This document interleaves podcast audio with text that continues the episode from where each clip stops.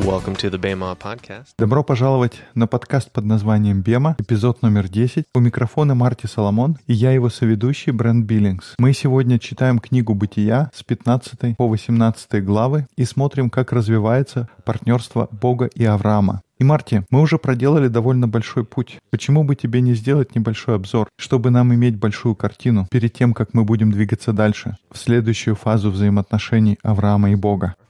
Before we move into this next phase of of, of Ram's partnership with God.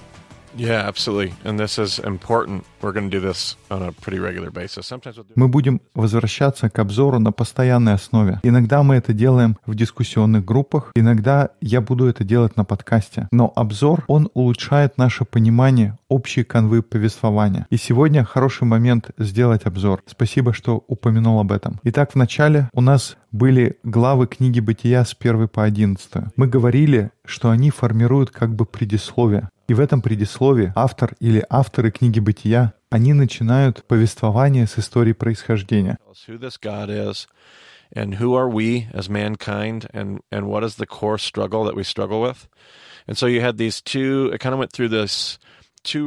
И в этой истории мы узнаем, кто такой Бог и кто такие люди, и какая ключевая борьба, с которой приходится сталкиваться. И мы как будто дважды прошли через историю создания, через мифы сотворения мира. Они являлись как бы пересказом фольклора, который знали люди того времени. И по большому счету автор «Бытия» хочет подчеркнуть, что Бог не такой, как вы о нем привыкли думать. Бог очень любит свое творение. Он считает, что творение — это хорошо. И Бог не хочет разрушать это творение. Он хочет его восстановить, спасти, избавить его. И Он приглашает нас быть его партнерами и присоединиться к нему. Для нас же это означает, что нам нужно быть похожими на Бога. И то, что мы видели в предисловии, что Бог — это тот, который знает, когда нужно сказать «достаточно». Мы видели Бога, который знает, когда нужно перестать творить, и Бога, который знает, когда нужно перестать и остановиться разрушать. И Он приглашает нас быть такими же. Это та часть божественного, которая есть в нас. Мы знаем, когда нужно остановиться.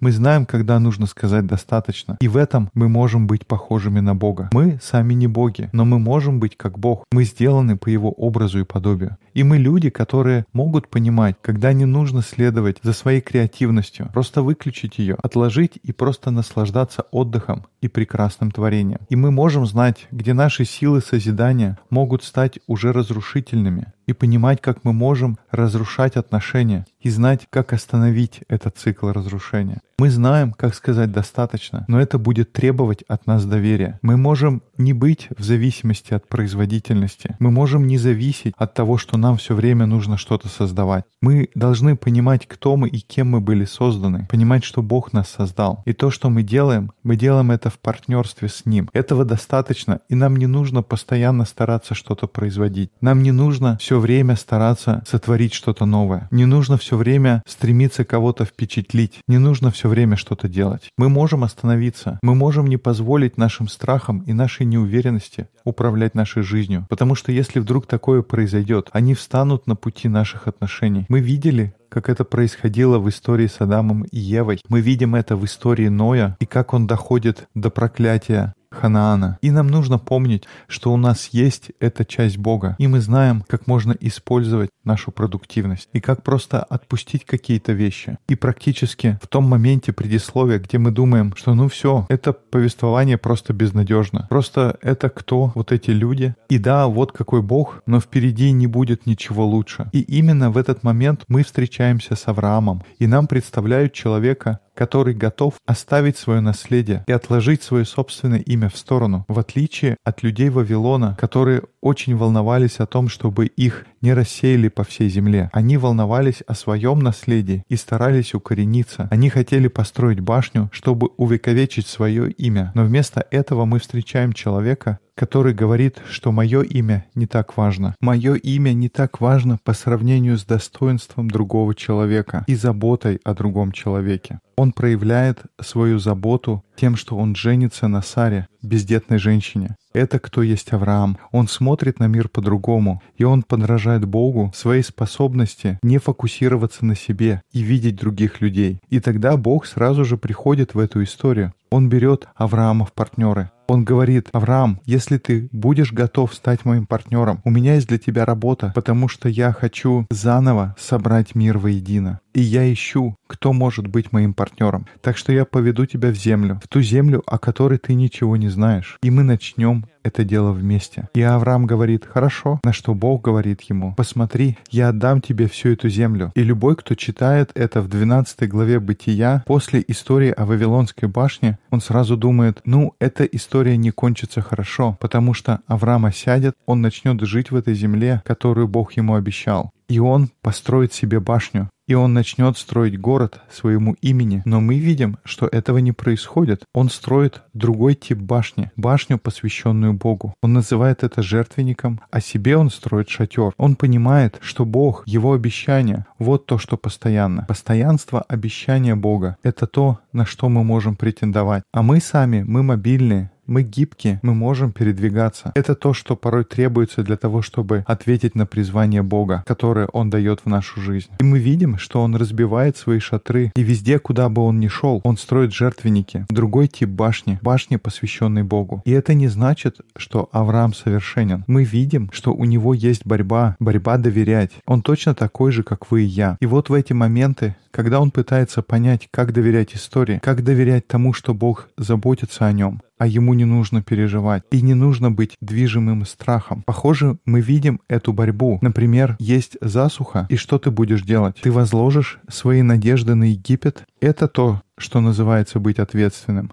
если ты идешь туда? Будет ли это проявлением заботы о своей семье? Или нужно просто сидеть и ждать? Как должен выглядеть этот процесс? И тогда мы видим, что Авраам идет в Египет. Он строит план, как позаботиться о семье, но план разрушается. Вместо того, чтобы получить множество благословений и подарков и уйти, смыться оттуда под покровом ночи, он оказывается в ситуации, когда он теряет свою жену. Ее забирает фараон, и Авраам выучивает большой урок. И дальше мы видим, что он принимает этот урок. Видимо, через это он принимает решение доверять. Эту идею, что Бог — это то, что постоянно, а сам Авраам — это то, что не постоянно, что может двигаться, что-то, что мобильно. И тогда, когда он оказывается посреди поля вместе с Лотом, и происходит спор между братьями, братьями в кавычках, он понимает, я не знаю, как Бог будет исполнять свое обещание. Я думал, что это должно было произойти через моего брата, этого моего племянника Лота, но то, что я понял, то, что есть множество вещей, которые я не понимаю. Авраам берет эту новую скромность, которую он нашел, которую он открывает через боль своей утраты, и он отпускает Лота, и он отпускает его даже дважды. То есть не только там на поле он дает ему возможность уйти,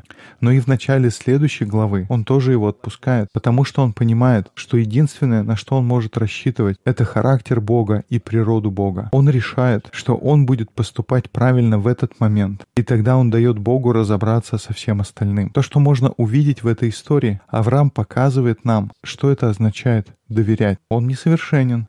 У него столько же борьбы, сколько у многих из нас. И он делает ошибки, но он не дает этой боли. Он не дает этим ошибкам. Он не дает Бытию 12 главе определять его историю. Это то, что мне нравится в Аврааме. У него есть свои темные страницы, но Авраам будет продолжать двигаться. Он будет учиться из этих ошибок скромности. И он продолжает идти вместе с Богом. И это то, что мы увидим здесь. Даже когда он делает правильный выбор, он остается верным в этом. Как ты сказал, сказал, он отпустил Лота дважды. Он делает правильный выбор не только один раз. В следующий раз, когда у него была возможность, он мог бы сказать, знаешь что, давай-ка оставайся со мной. Да, но он отпускает его. Он сделан из особого, из какого-то другого материала. У него есть это в характере идти против течения, делать не как все. Это часть его существа. И мы тоже видим, что он человек убеждений. Это очень помогает ему следовать за Богом. Потому что следовать за Богом, это зачастую означает идти против, идти против понятий, идти против потока. Тебе нужно быть очень убежденным, если ты хочешь пройти этот путь. И мы и дальше еще увидим, он несовершенный. У него нет маски супергероя, но мы видим человека, у которого есть то, что требуется для того, чтобы следовать за Богом. Идти по тому пути, которому Бог его призывает. А ты уверен, что в Мидраше ничего не говорится про маску супергероя? Я не слышал, но если захотеть, мы можем сами придумать. Итак, Авраам учится понимать, что означает доверие. И мы отправляемся с ним в это путешествие. Давайте начнем прямо здесь, в 15 главе Бытия. Um, Мы продолжим с того места, где мы остановились в прошлый раз, и мы будем двигаться немного быстрее. Сегодня мы дойдем до 16 главы, и вообще мы будем ускоряться в том, как мы идем по бытию, если мы хотим дойти до конца Библии, до того, как я умру. Genesis 15, where we left off. Yeah, and before we get started, И прежде чем мы начнем, я думаю, нужно упомянуть, что у нас есть презентация. Там есть несколько стихов из книги «Бытия» и пара рисунков, которые изображают, как это могло выглядеть. Ее можно найти на сайте bemadiscipleship.com. Если ваше приложение для подкастов поддерживает главы, слайды будут появляться на экране. Yes, absolutely. Yep. So we're going to have the first little bit of Genesis 15 in that presentation uh, that Brent talked about because I want to be able to show you one of the principles that we've mentioned before. Uh, but I'm just going to uh, start reading there. After this, the word of the Lord came to Avram in a vision. Я начну читать прямо с первого стиха. «После сих происшествий было слово Господа к Аврааму в видению и сказано, «Не бойся, Авраам, я твой щит, награда твоя весьма велика». Авраам сказал, «Владыка Господи, что ты дашь мне? Я остаюсь бездетным, распорядитель в доме моем, этот Елизер из Дамаска». И мы помним эту историю про Лота, что Авраам отпустил его во второй раз. Мы говорили о том, что, скорее всего, Авраам ожидал, что его наследство произойдет от Лота. Когда я делал этот урок раньше, кто-то был со мной не согласен. Но посмотрите здесь, что Авраам говорит. Посмотрите на его ответ. Бог говорит, «Авраам, я твой щит, тебя ждет большая награда. Не бойся, давай, Авраам, ты правильно идешь». И первое, что говорит ему Авраам в ответ, это «Владыка Господи, что дашь ты мне? Я остаюсь бездетным, и наследником станет вот этот распорядитель в доме моем, Елизер из Дамаска». So Avram's response to God is he's he's he's a little frustrated. He's a little cranky. Uh, he's he's kind of had enough. He's like, I'm not having this great reward thing. Like, tell me again how you're going to be my great reward now that I've just given up uh, my promise. Uh, I've just let I've let my promise go, and now the thing on his mind is his descendants, because Lot was the way that he saw his family. Такое чувство, что когда Авраам отвечает Богу, он звучит немного расстроенным, даже капризным. Он такой типа «Ну я же бездетный, вся эта большая награда кому достанется? Ты говоришь, что ты ценишь меня, но на самом деле я только что отпустил того, через кого придет это обещание». Авраам думает, кто же будет его наследником, потому что он думал, что через Лота продолжится его семья, исполнится то обещание, которое дал ему Бог. И тогда единственное, что может он себе представить, остается его слуга, Елизер из Дамаска, который даже не родственник по крови, он начальник в его доме, начальник над всеми слугами. Это странная история. Ты говоришь, меня ждет великая награда, и вот здесь дальше. И сказал Авраам, вот ты не дал мне потомства, и вот домочадец мой, наследник мой. И было слово Господа к нему и сказано, не будет он твоим наследником, но тот, кто произойдет из чресл твоих, будет твоим наследником. Здесь я хочу отметить вещь, о которой мы уже говорили. Uh, Здесь мы второй раз читаем «И сказал Авраам». И на самом деле на иврите, когда идет разговор, и один из героев что-то говорит, его слова не будут разбиваться утверждением «И сказал». Но если мы читаем, как один человек что-то говорит, но в середине есть слово «и он сказал», то это, скорее всего, означает, что это два разных диалога. Еврит не будет повторять эту фразу в одном диалоге дважды. В нашей презентации есть эти две фразы, и давай я снова прочту. «После сих происшествий было слово Господа к Аврааму в видении и сказано, «Не бойся, Авраам, я твой щит, награда твоя весьма велика». Авраам сказал, «Владыка Господи, что дашь ты мне? Я остаюсь бездетным, распорядитель в доме моем, этот Елизер из Дамаска». И в синодальном переводе дальше идет. «И сказал Авраам, вот ты не дал мне потомства, и вот домочадец мой, наследник мой». Ты помнишь, Брент, мы говорили об этом. Это означает, что мы видим здесь два разных разговора. И когда мы обсуждали, какой мы сделали вывод, какая была реакция на первый разговор, after that first phrase. Uh, не было никакого ответа. Right. God was silent. God said nothing. Um, we saw this in the Tower of Babel. Uh, they say, "Hey, let's go make bricks," and God. Бог молчал и ничего не говорил. Мы видели это в истории про Вавилонскую башню. Они сказали, пойдем, сделаем кирпичи. И Бог ничего не говорил, так как формально проблема не в кирпичах. И потом дальше была фраза, и они сказали, Давайте использовать эти кирпичи, чтобы построить башню в честь себя. И тогда Бог вмешивается в эту историю. И здесь мы видим тот же самый принцип. Бог говорит, «Я твой щит, твоя награда велика». На что Авраам говорит, «Что пользы-то? Я остаюсь бездетным». И Бог не отвечает. Это все равно, что Бог говорит, «Я не хочу тебе говорить, Авраам. Я знаю, что это будет так, но как это будет, тебе знать не нужно». Но Авраам возвращается с этим вопросом и требует ответа. Это все равно, что он говорит, Бог, я не знаю, если ты меня услышал. Дай-ка я повторю. И в этот раз он даже более жесткий. Ты не дал мне детей, и поэтому слуга в моем доме и он даже не называет его по имени. В первый раз Авраам выглядит более формальным. «О, владыка Господи, что ты можешь мне дать, потому что у меня нет детей?» И вот этот распорядитель Елисер, он будет моим наследником. Но во второй раз он такой, ну вот, ты не дал мне детей, и теперь этот распорядитель безымянный, он будет моим наследником. Like he doesn't even include his name. My servant is who's going to have my descendants. Мы видим здесь борьбу Авраама. Он борется, потому что у него есть это обещание от Бога. А скажи, можно сделать предположение, сколько времени прошло между этими двумя разговорами?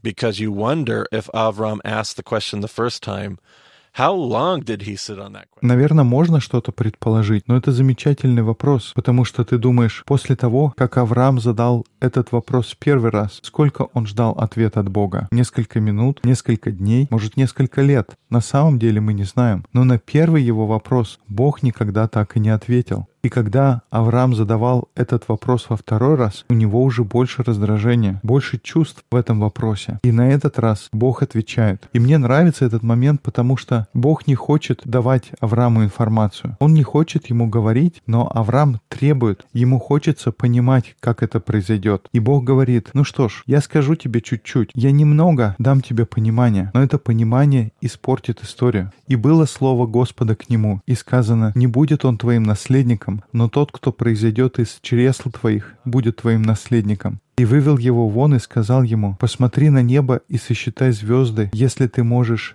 счесть их». И сказал ему, «Столько будет у тебя потомков». И снова мы видим фраза «и сказал» разрывает диалог. Это значит, два разных диалога здесь происходит. And again, you have that phrase right there, by the way. God, God says, "Go out and count the stars," and Avram apparently goes out and says nothing. and he just stands there, maybe in awe, maybe in whatever. We don't have those pieces, but and then God says, "That's how your offspring will be. So will your offspring be." And Avram, and here he is. So in the midst of his struggle, Avram believes the Lord. Видимо, Бог говорит, выйди, сосчитай звезды. И похоже, что Авраам выходит и ничего не говорит. Он просто стоит. Может быть, он поражен тем, что он видит или действительно пытается сосчитать, но затем Бог подходит и говорит, столько у тебя будет потомков. И вот здесь дальше. Авраам поверил Господу, и он вменил ему это в праведность. То есть посреди всей этой борьбы Авраам выбирает следовать истории и доверять обещаниям Бога. И что интересно про эту историю, я чувствую, что это большой урок для меня, для меня лично. И хотя он мой личный, я думаю, он будет полезен тоже для других. Именно эта часть истории говорит мне о том, что мы часто хотим ответов. Бог знает, знает, что они нам не нужны, потому что если бы у меня были ответы, я бы все испортил, потому что то, что мы видим дальше, Авраам возьмет небольшой кусочек информации, который он получил от Бога, и он и Сара, они пойдут не туда. Мол, хорошо, потомство будет от меня, это значит, я должен быть отцом.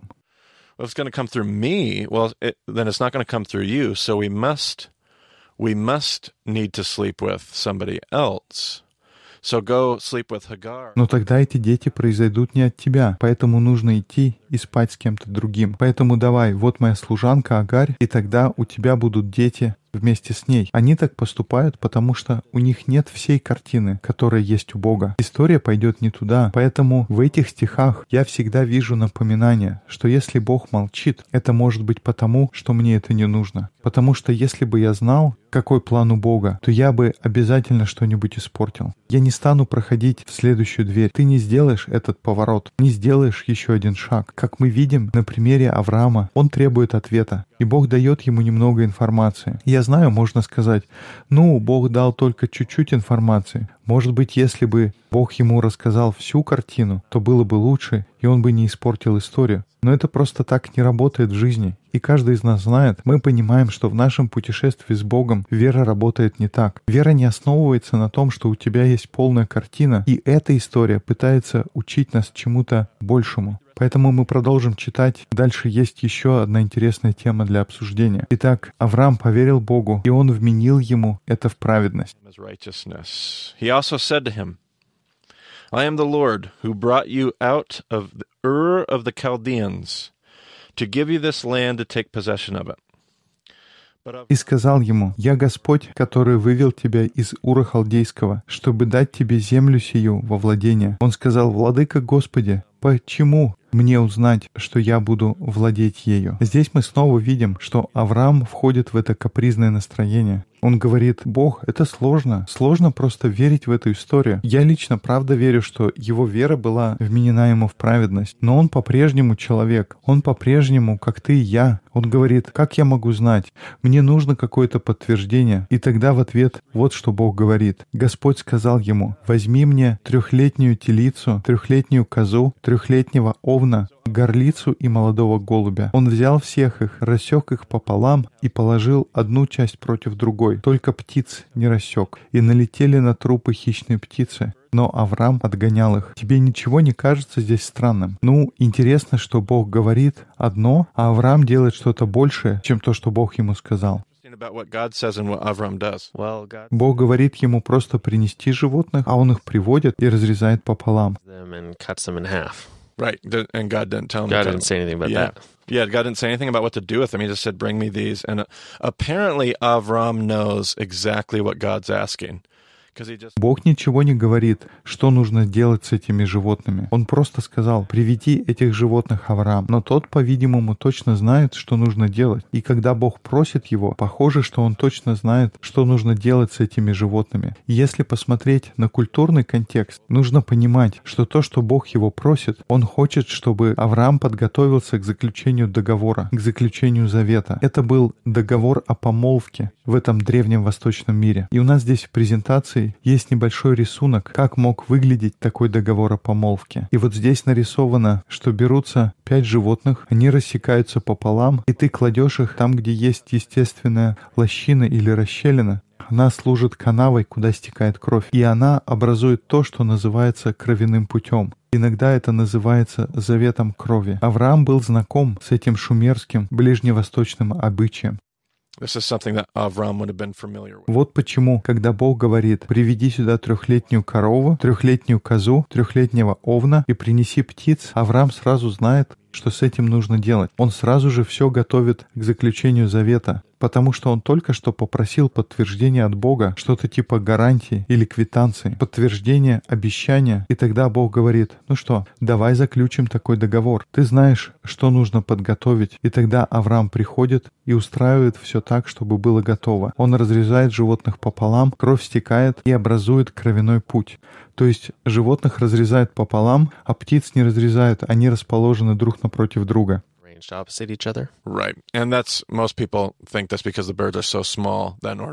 Да, верно. Есть теория, что птицы настолько маленькие, что для того, чтобы из них потекла кровь, им нужно отрезать головы. А если их разрезать пополам, то крови не будет. Но в итоге Авраам подготавливает все как нужно. Он берет этих священных чистых животных и подготавливает кровяной путь. И теперь еще один момент. Как работает договор кровяного пути в древней ближневосточной культуре. И, кстати говоря, до сих пор есть культуры, которые практикуют это. Это может по-другому выглядеть, но там есть та же самая идея, которая практикуется в древних бедуинских культурах. Но смысл такой. Ты подготавливаешь кровяной путь, и в этом соглашении есть две стороны. Как я говорил, обычно это соглашение о женитьбе, поэтому есть более сильная сторона и есть менее властная, подчиняющаяся сторона. Это соглашение, которое заключается между отцом невесты и женихом. И как ты думаешь, Брент, кто является могущественной стороной в этом соглашении? Это будет отец невесты.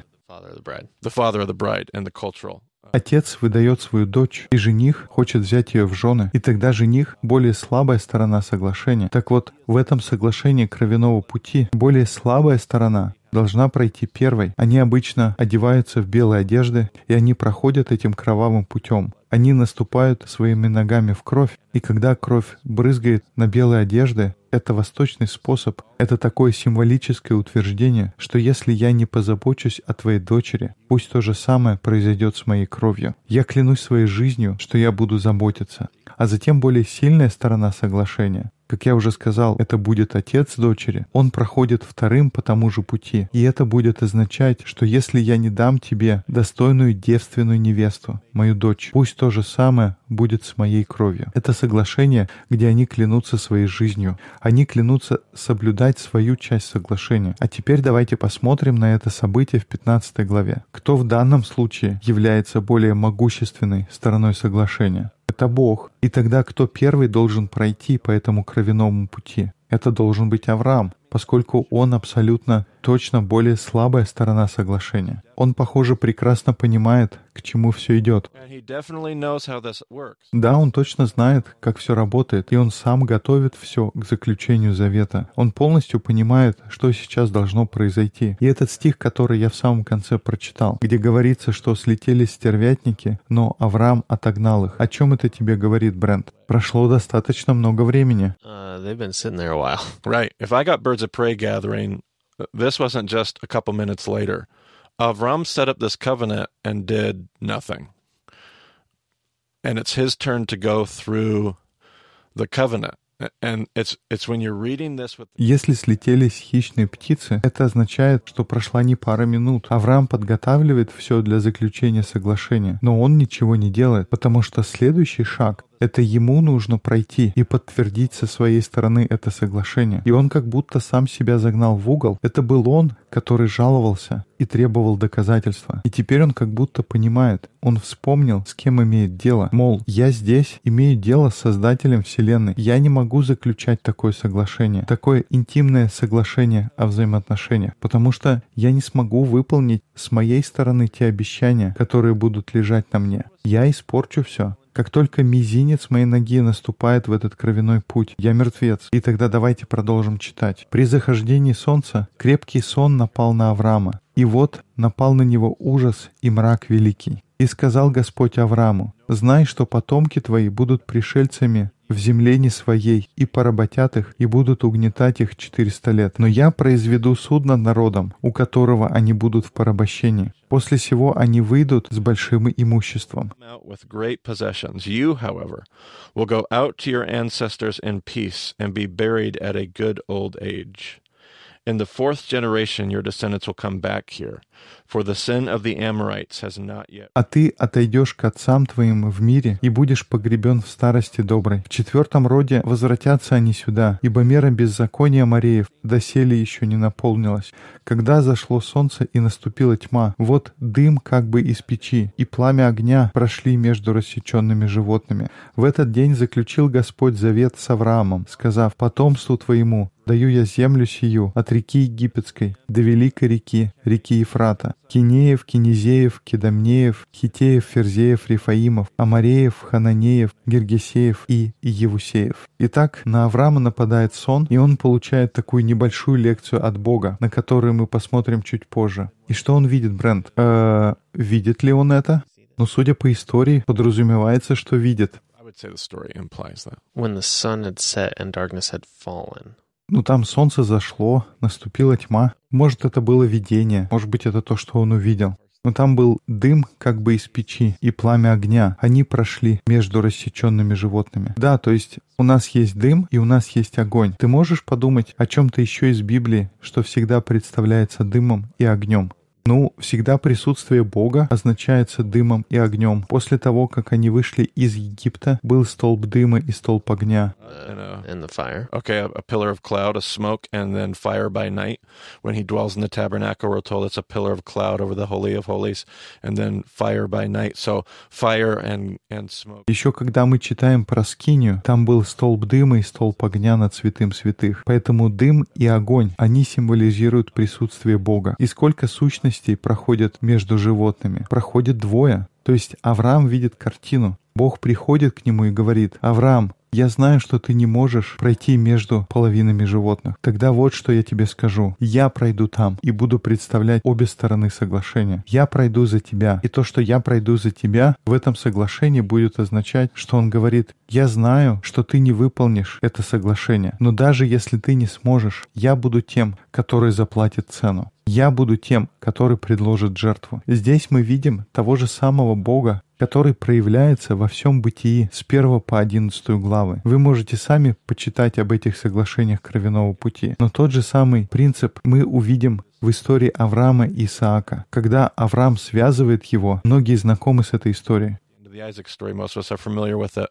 God provides. We say on the mountain of the. Как говорится, на Божьей горе Бог позаботится. Бог стремится донести это послание Аврааму снова и снова. И вы бы сказали, что это послание полностью выглядит как послание Иисуса. И я соглашусь, этот Бог, Он приходит и говорит, «Я знаю, ты будешь ошибаться, но я буду тот, кто заплатит цену. Я позабочусь об этом. Я заплачу. Это удивительный урок, который получает Авраам. Это был очень уязвимый момент, потому что это он был, который требовал соглашения, и это он жаловался. Но он где-то переходит границу, и Бог в каком-то смысле соглашается и поддается ему, и позволяет ему подготовить соглашение. Он говорит, я использую это, чтобы научить тебя чему-то о том, кто я есть. Я сострадательный и милостивый. Я позабочусь о тебе, даже если ты боишься, даже если ты будешь поступать неправильно, даже когда ты делаешь ошибки, я позабочусь. Но также есть последствия. Как тебе кажется, Брент, есть ли что-то, что не стыкуется в этой истории?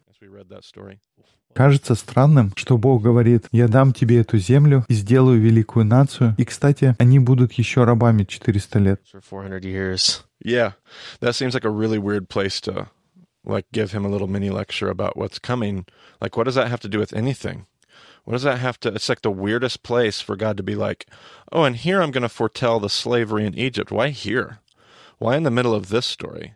Это кажется странным местом, чтобы читать такую лекцию о том, что будет. Какое имеет это отношение ко всему остальному? Зачем ему нужно знать, что вы еще будете рабами в Египте? Почему именно здесь? Почему в середине этой истории он говорит об этом? И, возможно, ответ такой, что мы только что прошли через 12, 13, 14 главу Бытия, и мы поняли, что у Авраама была борьба, чтобы доверять истории, и он пошел в Египет. И даже когда мы будем делать ошибки, Бог позаботится о нас. Бог нас прощает, и практически все без исключения делают ошибки. Бог всегда будет любить и прощать нас, но будут и последствия. И доверять истории — это очень важно, потому что есть последствия. Здесь мы видим, что Авраам пошел в Египет, он положился на него, он доверился Египту. И то, что происходит, Авраам берет с собой часть Египта. Он вынес Египет в своем сердце. И это не только образно, но также и буквально. Авраам вынес с собой часть Египта. Он также от фараона получил слуг мужчин, слуг женщин, как об этом говорится в бытии. И тогда с кем он ложится спать, когда он получил информацию от Бога, что у него будут потомки, и эти потомки унаследуют землю. Видимо, он и его жена смотрят на ситуацию и говорят, ну, мы не можем произвести потомство, поэтому давай, нужно спать с Агарью. И кто такая Агарь? Она египетская служанка. Uh, see, he's brought Egypt with him literally and metaphorically. And it's going to be this Egypt that he's brought with him, these consequences of him struggling to trust the story, and the consequences of his mistake are going То есть, видишь, он вынес с собой Египет и в буквальном, и в переносном смысле. И это будут те последствия, которые он вынес с собой из Египта. Это последствия того, что он боролся с тем, чтобы доверять истории, и последствия его ошибки. Это сформирует все те события, которые последуют за этим. И в следующей 16 главе мы читаем историю, где Авраам и Сара приходят к этой замечательной идее, что у них будут дети через Агарь. Но все происходит не так, как хотелось бы. И здесь я обычно делаю паузу и даю возможность подумать над этим уроком, потому что это не такой большой вызов для Бога вывести нас из Египта. И то, чему я научился у своего равина Рэя Вандерлона, он говорил об этом в нашей поездке по Израилю, что Богу легко вывести нас из Египта, но гораздо более сложная задача — это Богу вывести Египет из нас. То есть легко вывести своих людей из Египта, но это не так легко — вывести Египет из своих людей. Итак, у Авраама была борьба, и из-за этой борьбы у него появилось египетское богатство, и он возложил свои надежды на Египет. Egypt in some sense. God now tells him in the middle of this struggle that he's going to take care of him, but the problem is is that his descendants are going to carry this seed of Egypt in them and he's going to have to И поэтому в этом отрывке Бог говорит, что Он позаботится о нем. Но проблема в том, что его потомки будут нести эти семена Египта, посеянные в них. И Богу нужно будет достать Египет из них. И мы все знаем, к чему развивается эта история. Мы еще это обсудим, наверное, когда будем обсуждать послание Галатам в Новом Завете. Потому что раввины давно заметили, что Павел обращается к этой истории в послании Галатам. Но сейчас мы оставим это пока без внимания. Сейчас мы быстро пробежимся по 16 главе Бытия. И здесь я могу порекомендовать работу Равина Дэвида Формана. У него есть замечательный материал об истории Агаре и Измаиле. У него есть сайт Алиф Бета. Там есть много замечательного учения. Но одна из вещей, которые он отмечал, что нужно помнить тот принцип, что если вначале говорится «Авраам сказал то-то-то», а потом снова написано «И Авраам сказал то-то-то», то это два разных диалога, и мы можем увидеть эту конструкцию в истории Агаре. being abused and mistreated. She's on the run. She runs away from Sarah and Avram's household. And an angel comes to her, and the angel says, You need to go back. And then the angel says, and and you realize that the angel says, You got to go back, and Hagar says nothing. I, I picture her with her hands crossed, her arms folded. And her kind of defiantly standing there saying nothing, and the and the angel says, "Listen, no, no, we'll we'll take care of you. You'll have lots of descendants." И так она убегает, убегает от Сары, убегает из дома Авраама. Ангел приходит к ней, и здесь написано, «Ангел Господень сказал ей, возвратись к госпоже своей и покорись ей». И сказал ей ангел Господень, «Умножаю, умножу потомство твое» так что нельзя будет исчесть его от множества. И сказал ей ангел Господень еще, «Вот ты беременна и родишь сына, и наречешь его имя Исмаил, ибо Господь услышал страдание твое». И нарекла Агарь Господа, который говорил к ней сим именем, «Ты Бог, видящий меня». И тогда это становится темой на следующие несколько глав, и больше информации есть у Равина Формана, а мы будем продолжать двигаться. У нас в презентации есть скриншоты из 17 главы Бытия, и сейчас будет понятно, зачем они здесь приведены.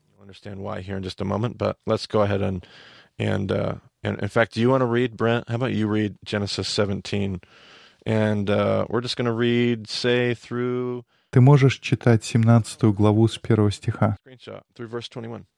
Авраам был 99 лет, и Господь явился Аврааму и сказал ему, «Я Бог всемогущий, ходи предо мною и будь непорочен, и поставлю завет мой между мною и тобою, и весьма, весьма размножу тебя». И пал Авраам на лице свое. Бог продолжал говорить с ним и сказал, «Я, вот завет мой с тобою, ты будешь отцом множества народов, и не будешь ты больше называться Авраамом, но будет тебе имя Авраам, ибо я сделаю тебя отцом множества народов. И весьма, весьма расположу тебя, и произведу от тебя народы, и цари произойдут от тебя. И поставлю завет мой между мною и тобою, и между потомками твоими после тебя в роды их. Завет вечный в том, что я буду Богом твоим, и потомков твоих после тебя, и дам тебе и потомкам твоим после тебя землю, по которой ты странствуешь, всю землю ханаанскую во владение вечное, и буду им Богом. И сказал Бог Аврааму, ты же соблюди завет мой, ты и потомки твои после тебя в роды их. Сей есть завет мой, который вы должны соблюдать между мною и между вами и между потомками твоими после тебя. Да будет у вас обрезан весь мужеский пол. Обрезывайте крайнюю плоть вашу, и сие будет знамением завета между мною и вами. Восьми дней от рождения да будет обрезан у вас в роды ваши всякий младенец мужеского пола, рожденный в доме и купленный за серебро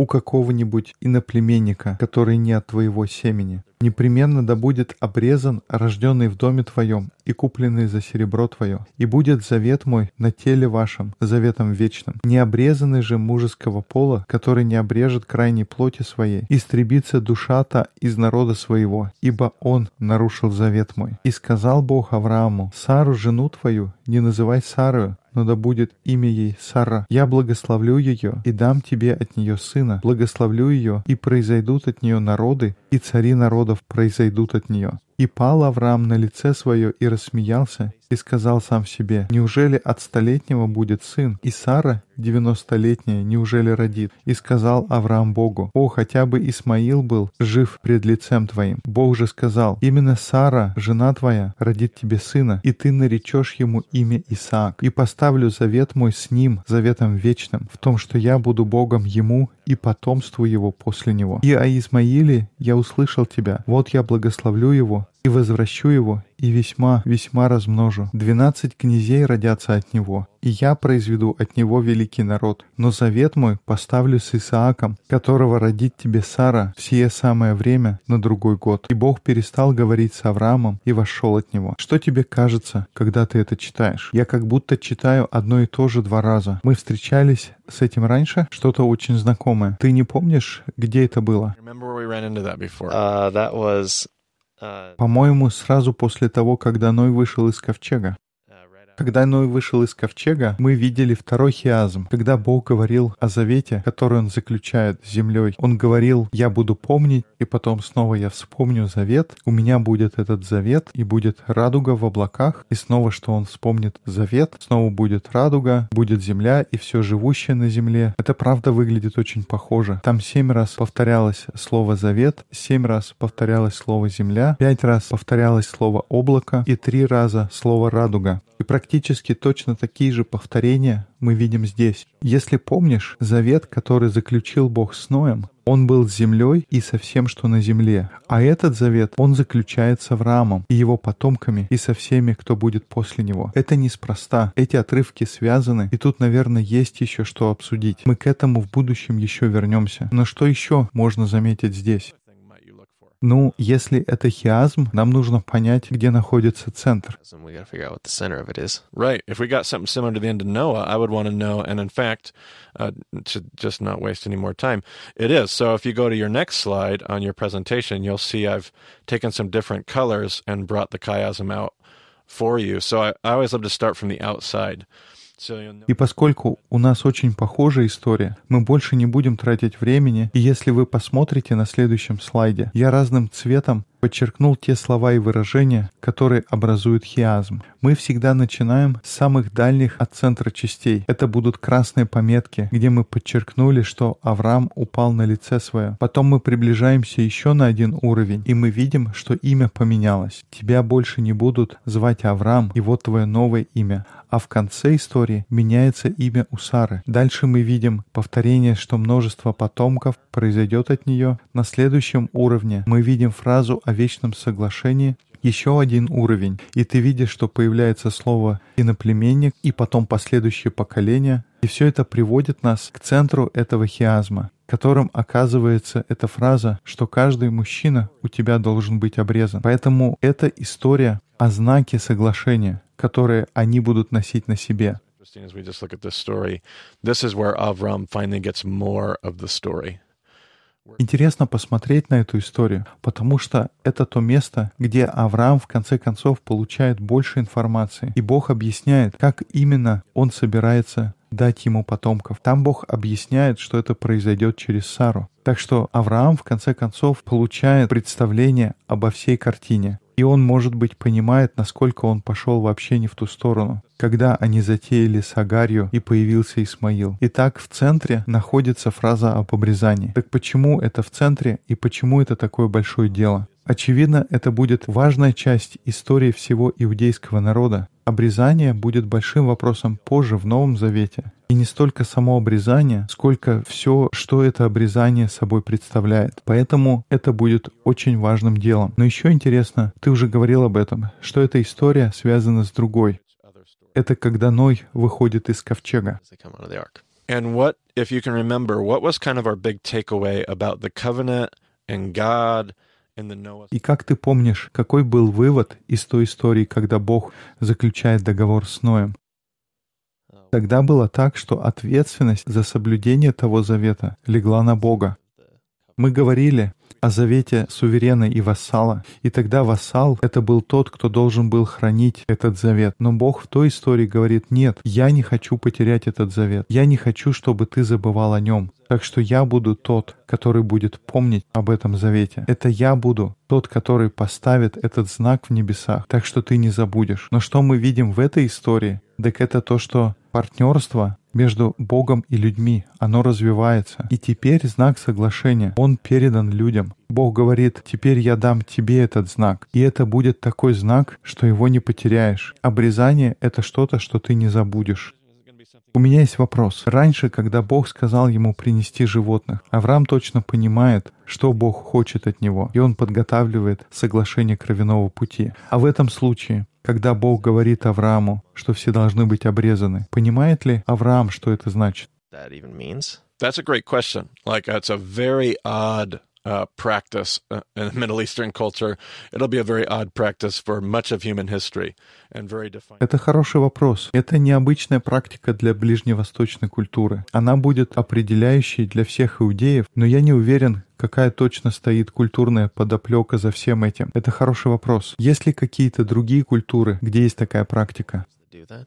That's a good question too. I'm I'm not aware, but it's not something I've necessarily looked into specifically. Хороший вопрос, но я не знаю. Не изучал специально, чтобы ответить. Пусть это будет вопрос для наших слушателей. Если кто-то знает, напишите нам. Yeah, I'm I'm not aware of any that did. Uh, the whole idea behind circumcision was it was such a defining mark uh, on who you were because it was so different and nobody else did that. Uh, who would do that? Yeah, why would you? Right. Я не слышал, чтобы кто-то еще это практиковал, потому что обрезание будет такой определяющей вещью для людей Бога. Это не что-то, что люди практиковали. Но если снова вернуться к этой теме, что Бог дает своим людям знак соглашения, в отличие от истории Ноя, где Бог хранил этот знак. Теперь он говорит, этот знак будет у тебя, я даю его тебе, и ты не можешь его потерять. Но это твоя ответственность — сохранить этот знак. Это будет требовать подчинения, потому что им все-таки нужно пойти и сделать физически это обрезание. Им нужно держать эту преданность, и эту заповедь нужно передать своим детям. И мы здесь видим, как Бог говорит, что его ожидания от его людей, они растут потому что его люди уже прошли больше путь с ним, и у них уже есть больше опыта в этом партнерстве. Чем больше развивается эта история, тем больше у Бога ожидания и больше ответственности у нас. И мне не нравится использовать это слово «требовать», но он, очевидно, ставит следующую планку во взаимоотношениях. Он говорит, ну вот, теперь ты узнал чуть больше, и теперь я больше ожидаю от тебя. И вот ты еще больше узнал, и теперь у меня больше ожидания тоже. Я всегда люблю здесь делать паузу, потому что нам нужно вернуться назад и подумать.